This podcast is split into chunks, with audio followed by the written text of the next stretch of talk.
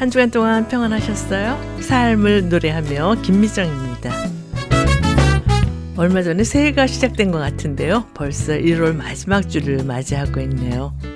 새해에 세우신 계획과 결심 잘 진행되고 계시나요? 인생이란 무엇인가? 라는 질문에 한 목회자가 인생은 안테나가 없는 텔레비전 같다라고 대답을 했는데요. 이 목회자는 어렸을 때 흑백 텔레비전을 보면서 화면이 좀 더 선명해졌으면 하고 바랬다고 합니다. 그런데 화면이 선명해지기 위해서는 5구의 안테나가 필요하다는 것을 알게 됐고요. 5구의 안테나를 설치하자 깨끗하고 선명한 화면을 볼 수 있게 됐다고 합니다. 그래서 그는 예수 그리스도를 통해 하나님과 관계를 맺지 않는 인생은 안테나가 없는 텔레비전과 같다라고 고백하고 있습니다. 오늘의 양식에 나오는 내용인데요. 우리 한 사람 한 사람에게 삶의 목적을 두시고 우리를 창조하신 하나님과의 깊은 만남 속에 우리를 향하신 하나님의 뜻을 이루며 사는 모두가 되시길 바라면서요. 찬송가 주 없이 살 수 없네 서울 모테트 합창단의 찬양으로 들으시겠습니다.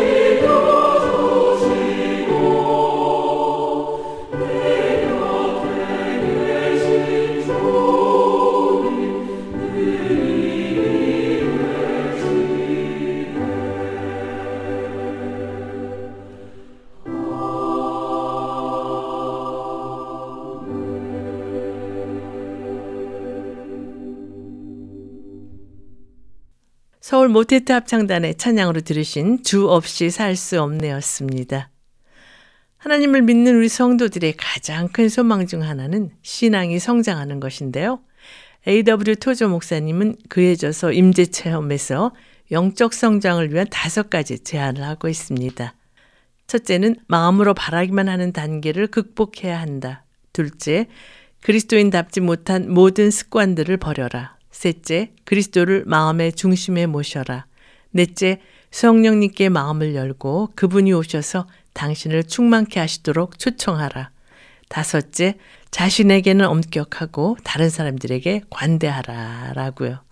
우리 삶의 우선순위를 영적인 성장에 두고 위의 제안들을 실천해 감으로 예수님과 점점 닮아가는 가장 귀한 삶이 되기를 기대하면서요. 가장 귀한 삶 여러 찬양사역자들의 노래로 들으시겠습니다. 아무도 모르는 삶이라 하여도 스치듯 지나는 삶이라 하여도 후회하지 않고 오늘을 사는 것은 가장 귀한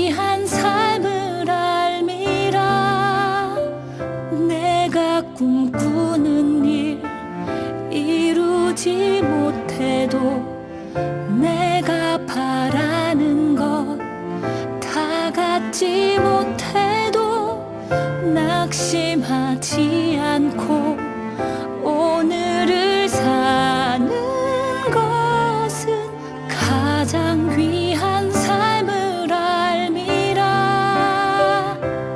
내가 복음을 알고 내가 복음을 믿고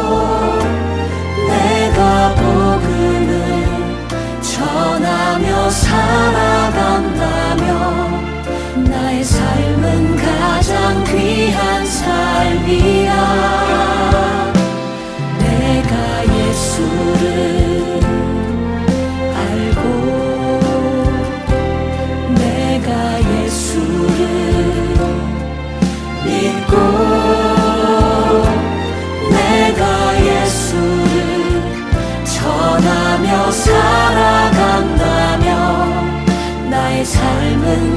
가장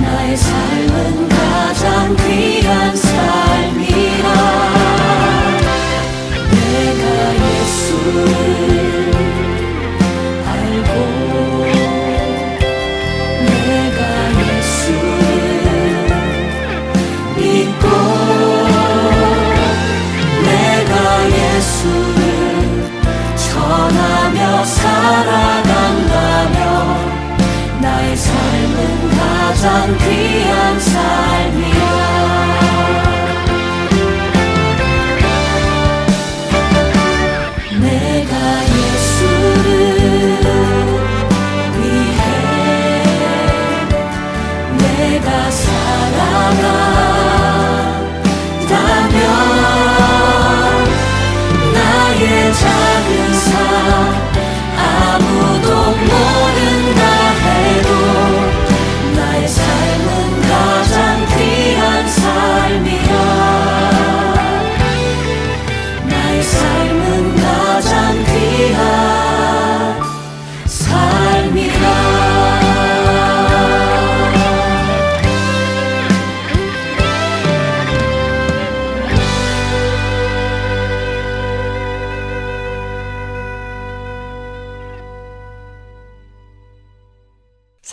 노래하며 이 시간은 삶을 노래하며 살 수 있는 이유를 은혜로운 찬양과 말씀으로 엮어서 꾸며드리고 있는데요. 이제 하나님의 사랑과 은혜를 나누는 꼭 나누고 싶은 이야기 코너가 방송되겠습니다.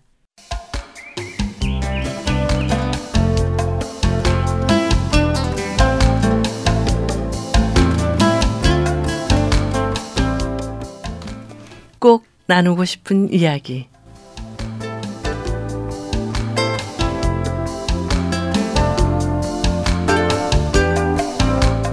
오늘 이 시간에는 찬양 사역자이신 조영성 목사님을 전화로 연결해서 말씀을 나누도록 하겠습니다. 목사님 안녕하세요. 네, 안녕하세요. 반갑습니다. 우리 극동방송 방송 가족들과는 처음이시죠?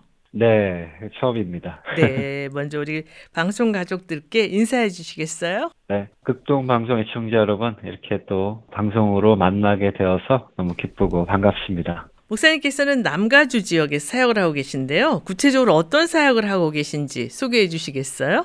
예, 뭐 크게는 세 가지인데요. 제일 먼저는 찬양 사역이고요. 그리고 또 미주 복음 방송이라고 라디오 방송이 있어요. 거기서 오랫동안 방송 진행자로 또 프로그램 진행자로 사역하고 있고 그리고 또 미국에 자체적으로 운영되고 있는 Christian Herald 한국 신문이고요. 거기서 네. 칼럼니스트로 문서 사역 이렇게 하고 있습니다. 네, 아주 다양한 사역을 감당하고 계신데요. 목사님께서는 주로 미주 지역에서 사역을 하고 계시잖아요. 예. 어떤 계기로 미국에 오시게 됐어요? 네, 저는 어렸을 때뭐 이민으로 미국에 왔어요. 네. 초등학교 4학년 때 왔으니까 사실 꽤 오래됐죠. 여기서 음, 산 지가. 그러시군요. 그러면 초등학교 때부터 여기 미국에서 공부를 하신 거네요? 예. 그래서 미국에서 살아온 뭐 1.5세 소위 말하는 뭐 그런 또 세대죠. 네. 그때 오셨을 때 하고 지금 목사님 나이 또래 그 사람들을 보면서 어떤 생각이 드세요? 사실 제가 이민 왔을 때만 해도 뭐 한국 사람들이야 당연히 있었지만 지금처럼 많지는 않았어요. 네. 그리고 뭐 한인 타운이라든지 뭐 그런 게 있지도 않았었고 그러니까 제 또래들은 어떻게 보면 약간 양갈래인 것 같아요. 음. 저처럼 여기 오래 살았음에도 한국 문화권에서 사역하는 사람도 있는가 하면 음. 아예 그냥 미국 쪽으로 mainstream으로 들어간 친구들도 있고요. 네. 그래서 저 같은 경우는 조금 특이한 것 같아요. 음. 저는 좀 여기 오래 살았음에도 불구하고 이렇게 정서적으로 이 한국 그런 성향이 좀, 좀 많은 것 같아요. 네. 그 대학 때, 뭐 연세 대학교에 1년 동안 교환학생으로 가서 공부도 했고, 네. 아버지는 한국에 사세요. 네. 저희 부모님은 이제 어렸을 때 이혼하시고 제가 이민을 왔기 때문에, 음. 그래서 아버지 한국에 계속 사셨기 때문에 한국 자주 나갔어요. 그러셨군요. 예, 매년 나갔으니까 늘 한국을 적을 두고 살았죠. 네. 그래서 예, 친구들도 있고 또 한국을 늘 그리워했고 그래서 미국에 살면서도 굉장히 좀 한국의 정서가 좀 강한 편입니다. 그러시군요. 좀 특이한 경우에. 그래서 한국말도 잘하시고 영어도 잘하시고 그러시군요. 좋게 말하면 그렇고요. 다른 말로 하면 둘 다 잘 못합니다. 겸손의 말씀이십니다. 목사님께서는 찬양 사역자로 찬양곡도 네. 여러 곡 작곡한 거로 아는데요. 여기서 네. 목사님이 작곡하신 찬양 듣고 계속 말씀을 나누면 어떨까요? 예, 좋습니다. 어떤 찬양 추천해 아, 주시겠어요? 네, 제 노래 중에 십자가 그 위에라는 노래가 있는데요. 네. 이 노래는 제가 하나님과의 어떤 첫 만남을 노래한 노래이고 또 가장 또 오래된 노래이기도 합니다. 네. 만든 지. 언제 만드셨어요? 이거는 제가 이제 대학생 때 만들었으니까 꽤 오래됐어요. 그러시군요. 조영석 목사님의 음성으로 십자가 그 위에 찬양 듣고 다시 돌아오겠습니다.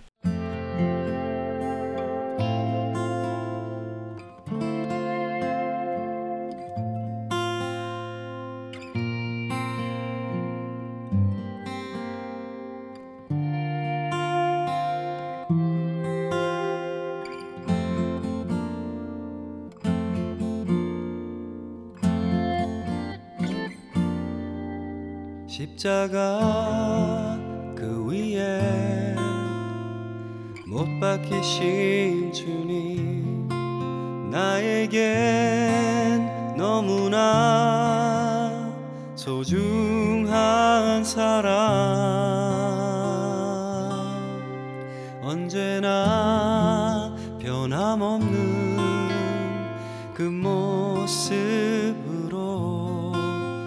부족한 내 모습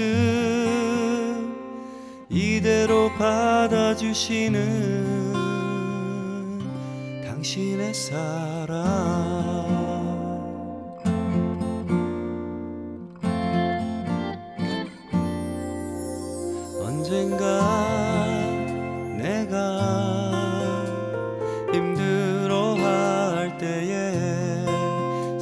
살며시 다가와 나를 일으켜 주셨고 외로움에 어쩔 줄 모르던 나를 안고 당신의 손으로 나의 눈물을 닦아주며 위로하셨네 거룩한 사랑 앞에 가만히 머리 숙여봐요. 당신을 향한 그의 변함없는 사랑을 마음속에 새겨봐요. 언제나 변함없는 사랑으로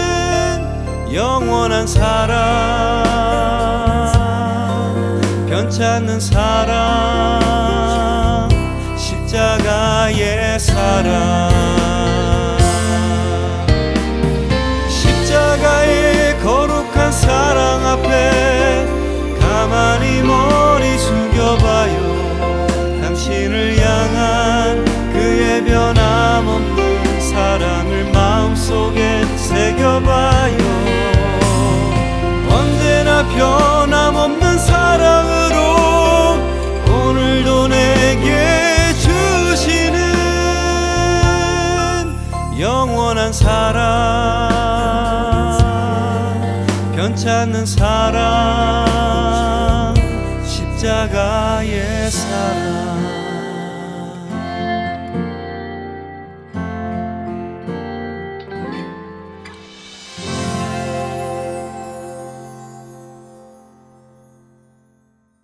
십자가 그 위에 조영석 목사님의 찬양으로 들으셨습니다. 여러분께서는 삶을 노래하며 꼭 나누고 싶은 이야기 코너를 함께하고 계십니다.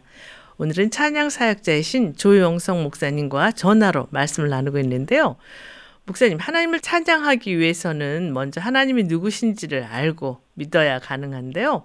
목사님께서는 언제 하나님을 믿게 되셨어요? 저는 교회를 다니기는 알기는 중학교 때고요. 네. 개인적으로 만나는 거는 제 고등학교 때 그리고 진지한 관계를 가진 거는 거의 대학에 들어와서입니다. 네. 어떤 계기로 하나님과 진지한 관계를 맺게 되셨어요? 교회를 어렸을 때부터 다녔어요. 왜냐하면 음. 저희 어머니가 미국에 오셔서 신학교를 바로 가시고 전도사로 사역을 하고 계셔서 그리고 그 당시는 사실 이민 사회는 교회가 또 하나의 만남의 역- 장소 역할을 당시 많이 했거든요. 그렇죠. 지금도 그렇긴 하지만 음. 그땐 더 그랬어요. 음.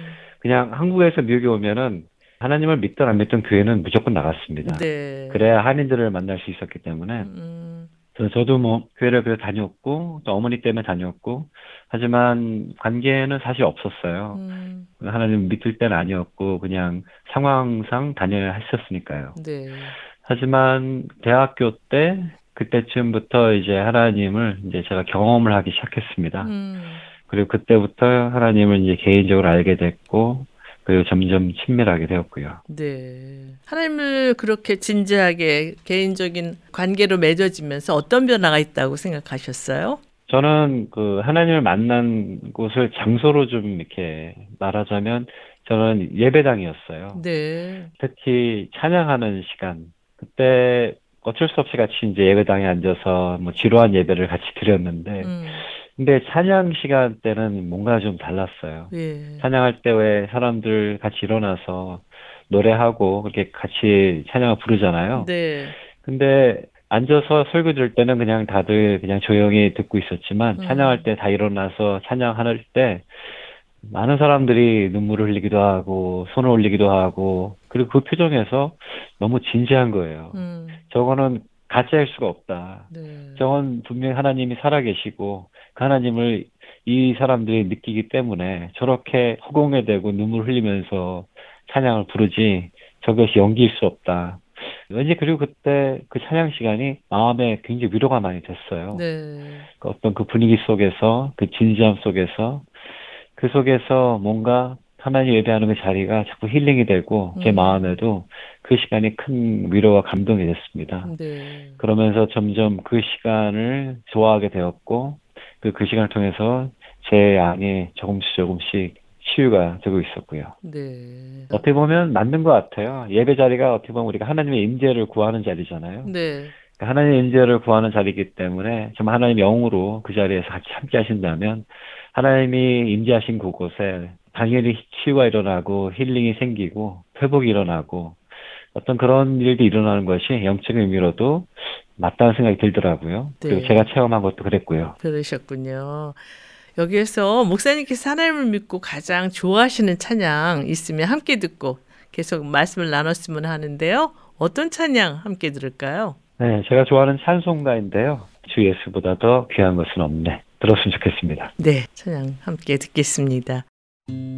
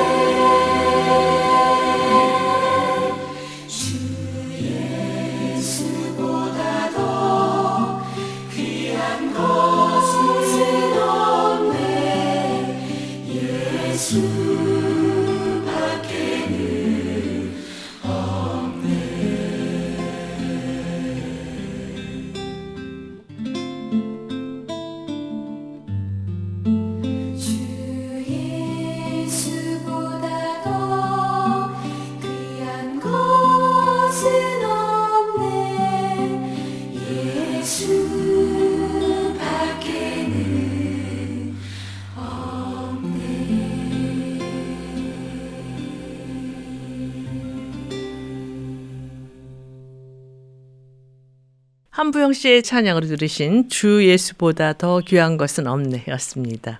여러분께서는 삶을 노래하며 꼭 나누고 싶은 이야기 코너를 함께하고 계십니다. 오늘은 찬양 사역자이신 조영성 목사님과 전화로 말씀을 나누고 있는데요.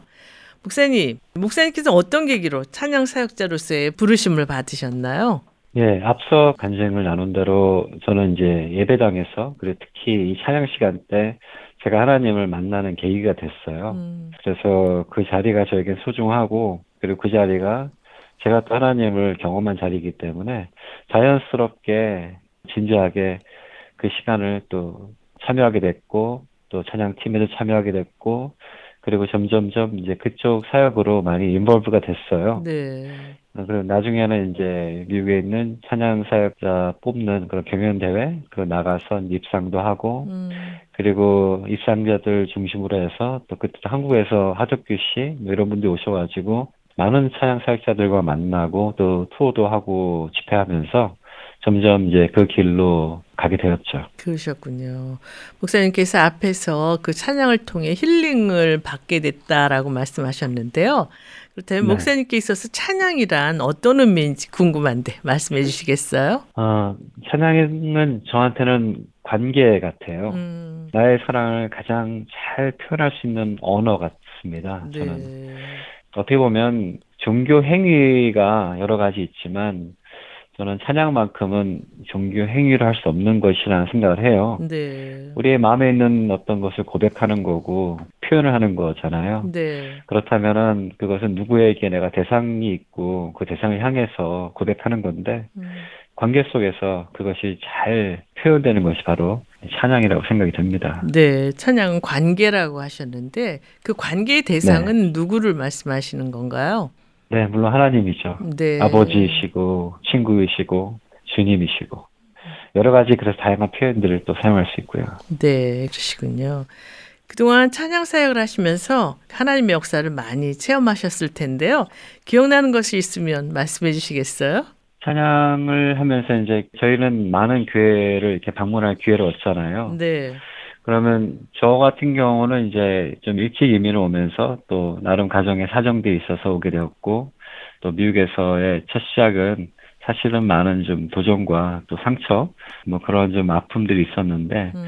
제가 만든 노래 속에 그 스토리들이 고스란히 담겨 있어요. 네. 아무래도 내가 노래하는 이유가 있고 또 내가 이 노래를 만든 이유가 있잖아요. 네. 그럼 그 안에 하나님을 내가 살아오면서 경험한 어떤 그런 이야기들 간증이 있는데 음.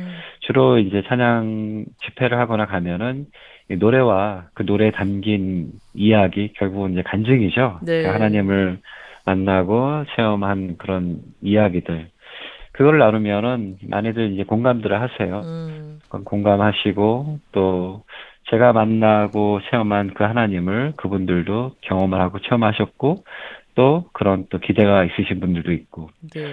그래서 집회를 하고 나면은 많은 분들이 이렇게 많이 위로를 받으시는 것 같아요. 음. 본인들의 상황에도 적용이 되는 거고 본인들이 경험하신 하나님에 대한 검증이 또 되는 거라서 그렇게 또 하나님 은혜를 나누다 보면은 서로 그 안에서 교감하고 또 이야기가 나눠지는 그런 또 회복과 위로가 있는 것 같습니다. 그러시군요. 여기서 목사님의 스토리가 담겨 있는 찬양 한 곡 듣고 계속 말씀을 이어갔으면 하는데요. 어떤 곡 소개해 주시겠어요? 예, 제 노래 중에 주님의 품으로라는 노래가 있는데요. 네. 어, 이 노래가 바로 제가 하나님을 찾아가는 그 과정을 이야기한 그런 노래입니다. 네.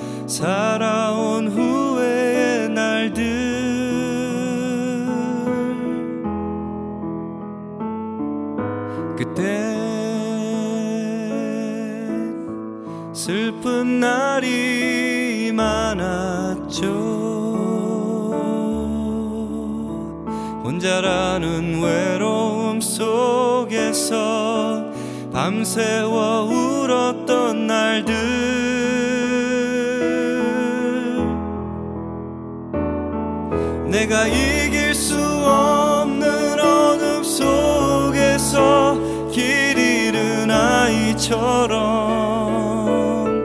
어쩔 줄을 몰랐죠.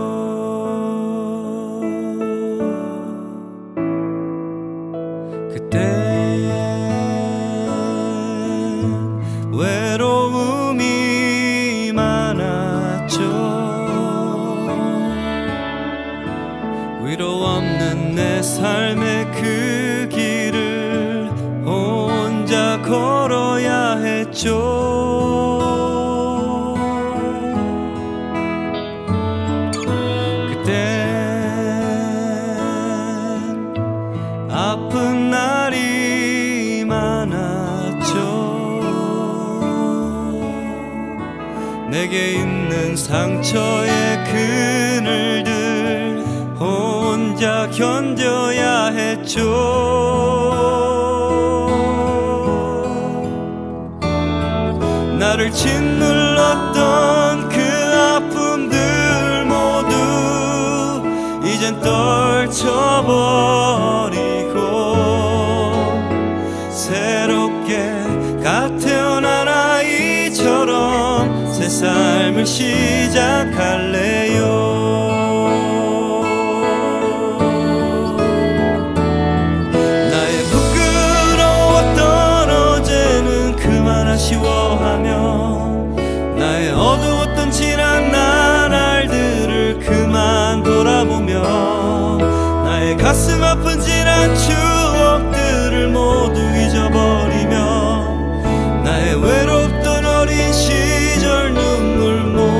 삼키면서 그 누구도 사랑할 수 없었던 찢긴 가슴 기우면서 사랑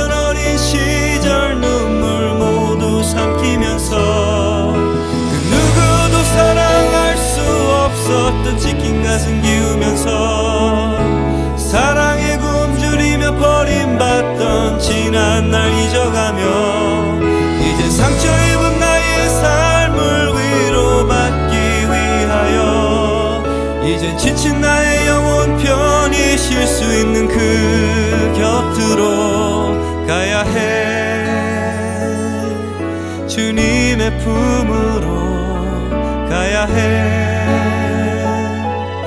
날 기다리는 그의 품으로.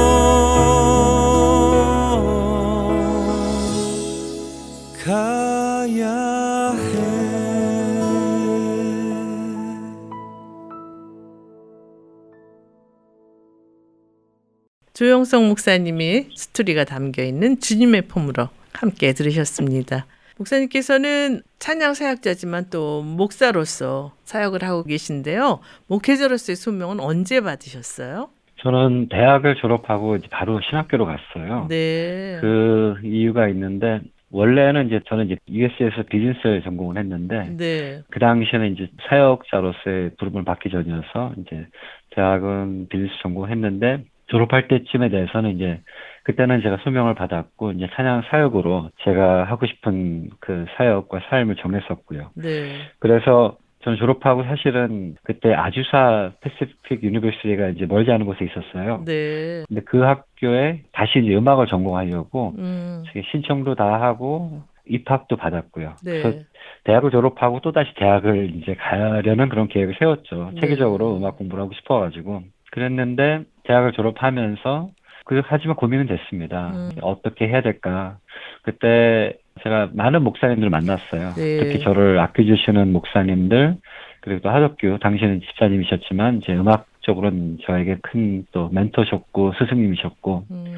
근데 제가 받은 조언들은 찬양 사역은 일반 음악과는 달라서 무엇보다 영성이 중요하다. 음. 하나님을 깊이 아는 거 중요하고 그리고 노래 가사말에 그렇게 주님을 경험한 것이 그래도 잘 담기려면 하나님을 제일 잘 알아야 되는데 신학을 하면 어떻겠냐라는 조언을 많이 받았어요. 네. 그 말이 저는 어, 저에게는 맞다고 들렸어요. 음. 어, 음악은 뭐 신학 공부하면서도 할 수 있는 거고 뭐 이론이나 어떤 전공 디그리가 필요한 건 아니라서 네. 음악은 음악대로 하되 하나님을 체계적으로 알고 그리고 사역자로서의 어떤 준비를 하자.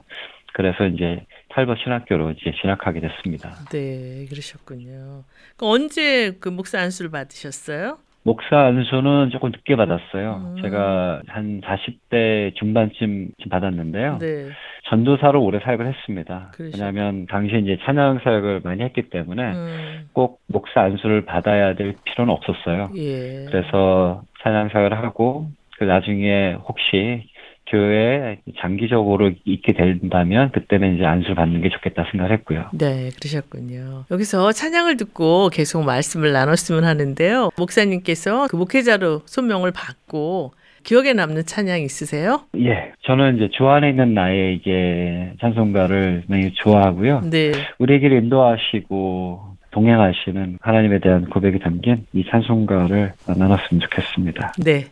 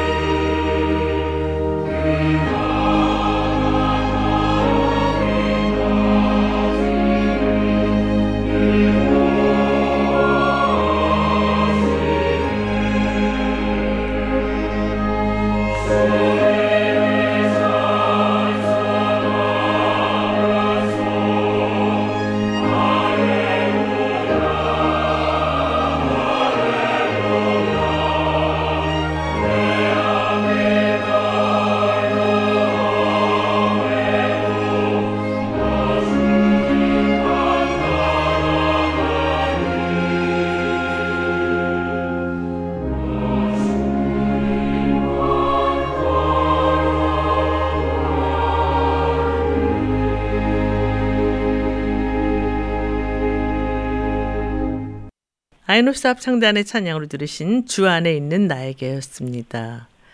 여러분께서는 삶을 노래하며 꼭 나누고 싶은 이야기 코너와 함께하고 계십니다. 오늘은 찬양 사역자이신 조영성 목사님과 전화로 말씀을 나누고 있는데요.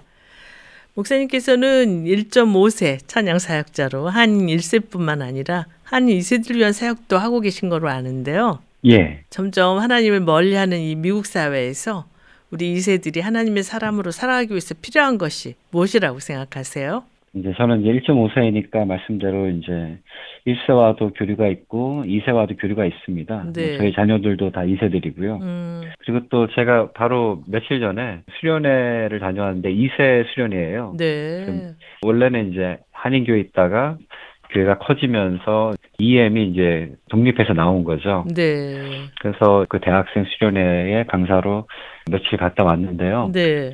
근데 이 교회가 원래는 사실 대학생들이 한 120명 정도 되는 교회였는데 한 3분의 1로 줄었더라고요. 네. 그 이유가 뭔가 들어봤더니 팬데믹이 되면서 다들 온라인으로 예배를 드렸잖아요. 네. 특히 또 2세들은 이제 법을 또 잘 지키는 학생들이고 네. 당시에 또 그 상황이 교회 모이기 힘들었고 그래서 온라인으로만 거의 한 3년을 드렸나 봐요, 예배를. 음. 그런데 대학생들은 그러면 이제 졸업생들은 세 번이 생긴 거고 입학생도 세 번이 원래는 들어와서 늘 그렇게 균형을 이뤘는데 네. 그 3년 동안 교회가 닫혔으니까 이제 학생들이 못 온 거죠. 네. 그러다 보니까 졸업생들은 계속 생겼는데 입학생들은 교회 오지 못하고 이렇게 되면서 이제 많이 줄었고 얘기를 더 들어보니까 이 교회만 아니라 이런 교회들이 이렇게 많더라고요. 네. 그러자라도 이 2세들 특히 학생들이 교회 보기 힘든 때인데 상황마저 이렇게 되니까 참 2세 사역이 더 많이 힘을 얻어야 되고 그리고 이 2세들의 상황에 대해서 좀 더 관심을 갖고 기도하고 또 그들을 도울 수 있는 게 무엇인가 또 좀 생각을 해야 될 때가 아닌가 싶더라고요. 네. 팬데믹으로 인해 3년이라는 긴 기간을 온라인으로 예배드리는 그 학생들이 많았다 그러셨는데요. 그들의 예. 신앙의 모습은 어떤 것 같으세요? 어, 제가 만난 학생들은 너무 좋았어요. 어. 다들 자기 신앙에 대해서 진지했고, 자기들이 하나님에 대한 어떤 헌신들도 분명해 보였고요. 네. 다만 이제 뭐 제가 만나지 못한 떠난 그 학생들은 뭐 제가 뭐 뭐라 말할 수 없습니다만 이거는 뭐 어떤 누구의 잘못이 아니라 음. 이게 시대적인 아픔인 거고 그렇죠. 이 아픔을 이제 잘 극복을 해야 되는 거죠. 음. 다시 돌아오게 애써야 되고 돌아오게 하기 위해서는 무엇보다 일단 신앙적으로 우리가 좋은 모습도 보여야 되겠고요. 네. 어떻게 보면 이제 오늘날 기독교인들이 많이 위축이 돼 있다는 생각이 좀 들어요. 네. 사방에서 공격을 당하니까 그런 것도 있고 또 교회 안에서 안 좋은 모습들이 많이 드러나면서 부끄러워서 그런 것들도 있는 것 같고 그래서 어떻게 보면 근본적인 것은 일단은 한 사람 한 사람이 내가 하나님 앞에 바로 서야겠다. 그렇게 해서 우리가 세상에서도 부끄럽지 않은 기독교인들의 모습을 사람들에게 보여준다면 그것이 설득력이 있지 않을까. 그 진지함을 보고 뭔가 있다라고 느끼지 않을까. 그런 좀 생각이 들더라고요. 네. 찬양을 듣고 계속 말씀을 나눴으면 좋겠는데요. 어떤 찬양 함께 들을까요? 예, 앨범 나오고 바로 팬데믹이 생겨가지고 팬데믹이 그냥 한 3년을 이렇게 정지시킨 것 같아요. 그냥 느낌이. 바로 그때 나왔던 앨범인데 새날이란 노래입니다. 우리가 이제 이전 것을 버리고 새날을 살아가자는 그런 의미로 담긴 노래인데 팬데믹과 또 잘 맞기도 합니다. 그래서 이 노래 나눴으면 좋겠습니다. 네. 조영석 목사님의 음성으로 새날 함께 들으시겠습니다.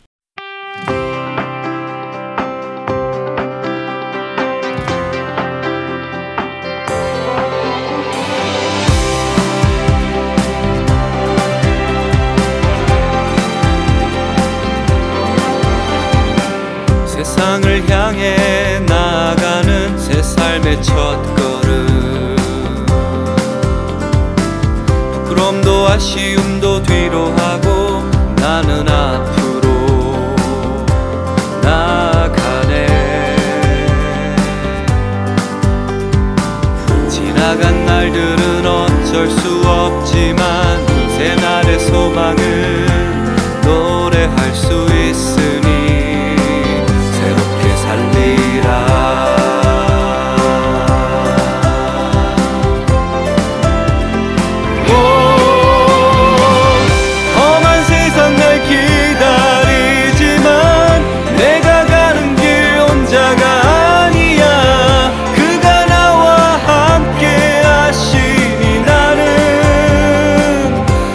두렵지 않네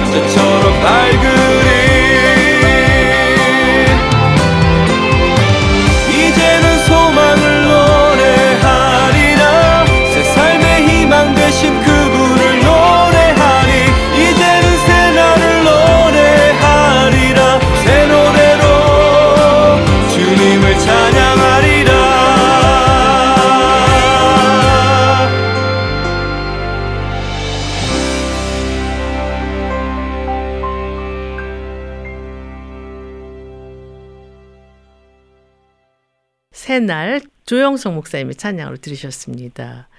목사님께서는 어떤 비전을 가지고 사역을 하시는지 궁금한데 말씀해 주시겠어요? 예, 그저 같은 경우는 이제 사역을 통해서 얻고자 하는 그런 욕심도 없고요. 음, 어, 성취에 대한 큰 마음도 없습니다. 네. 제 비전이 있다면 다만 주님께 쓰임 받고 교회를 세우는데 도움이 되는 존재가 됐으면 좋겠어요. 네.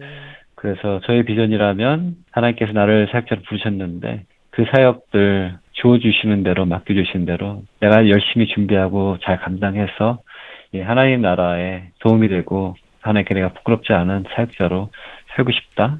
그런 게 제 비전입니다. 그러시군요. 그 또 하나의 지금 진행되고 있는 계획인데 저희가 이제는 시대가 많이 변했잖아요. 네. 그래서 전에는 저희가 늘 교회를 찾아가서 이제 집회를 하고 사역을 하고 그랬는데 그것도 여전히 이루어지고 있고 이루어지겠지만 음, 동시에 이제 또 다른 이제 플랫폼이 하나 생긴 게 바로 이제 온라인이잖아요. 네. 이제는 유튜브, SNS 이런 걸 통해서도 어떻게 보면 가기 힘든 곳도 가게 되고 만나기 힘든 사람들도 이런 걸 통해서 만나게 되잖아요. 네. 그래서 저희도 이제 유튜브 영상 제작을 위해서 스튜디오를 지금 공사 중에 있어요. 네. 그래서 이제 이 스튜디오가 만들어지면은 여기서 이제 유튜브 콘텐츠를 찬양이죠 주로 찬양이고 개인 그런 작은 방송 그리고 주로는 이제 찬양하는 영상들 이것을 이제 저 혼자 하는 것만 아니라 이제 여기 남가주에 함께 사역하고 있는 또 많은 사역자들이 있어요. 네. 이들과 연합해서 개인 콘텐츠도 올리지만 우리가 또 연합한 콘텐츠도 올리면서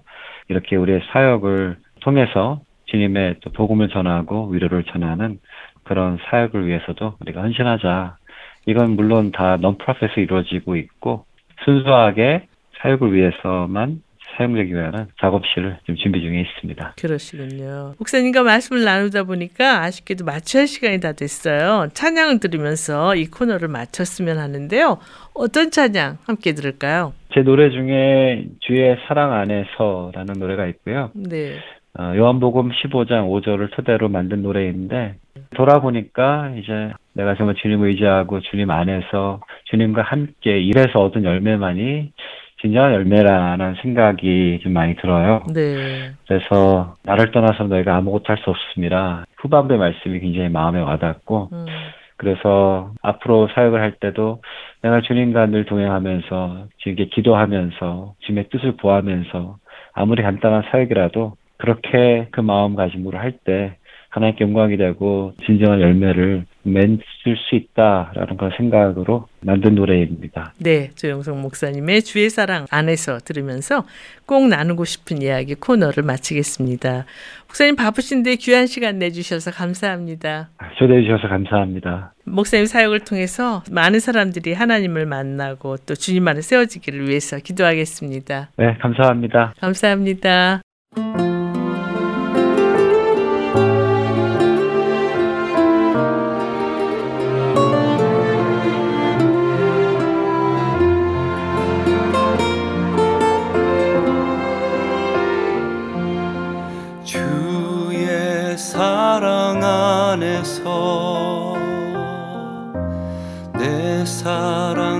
깊어져 가고 주의 임재 앞에 서면 사랑의 노래 부르네. 주의 성령 안에서 내 믿음 깊어져 가고 보좌 앞에 서면 진정한 예배 드리네.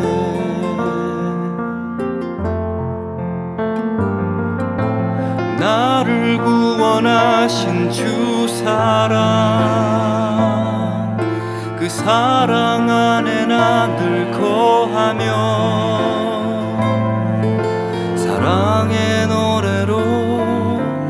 찬송 드리며 온 맘 다해 주께 나가네. 내 안에 충만하신 성령님 나의 영혼을 새롭게 하시네. 그 사랑의 깊이 알게 하시네. 그 높이를 깨닫게 하시네 삶을 노래하며 오늘 들으신 내용은 극동방송 미주지사 인터넷 홈페이지 usk.febc.net usk.febc.net에서 다시 들으실 수가 있습니다.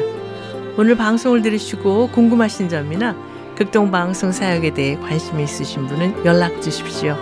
전화 562-448-1782 562-448-1782로 연락 주시면 자세히 안내해 드리겠습니다. 죄로 인해 소망 없이 사는 우리를 구원해 주시고 하나님의 자녀로 삼아 주신 그 은혜에 감사하며 또 그 사랑을 주위에 나누는 모두가 되시길 바라면서요. 삶을 노래하며 오늘 순서를 모두 마치겠습니다. 지금까지 저는 김미정이었습니다. 안녕히 계십시오. 찬송 드리며 온 맘 다해 주께 나가네. 내 안에 충만하신 성령님 나의 영혼을 새롭게 하시네. 그 사랑의 깊이 알게 하시네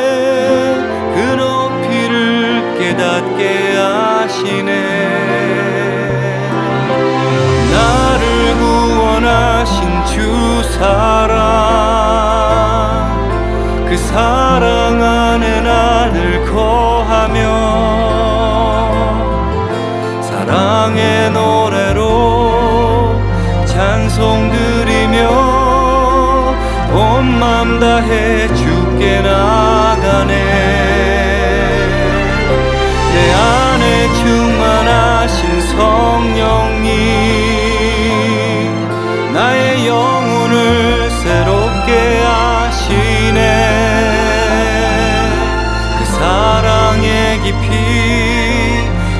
알게 하시네. 그 높이를 깨닫게 하시네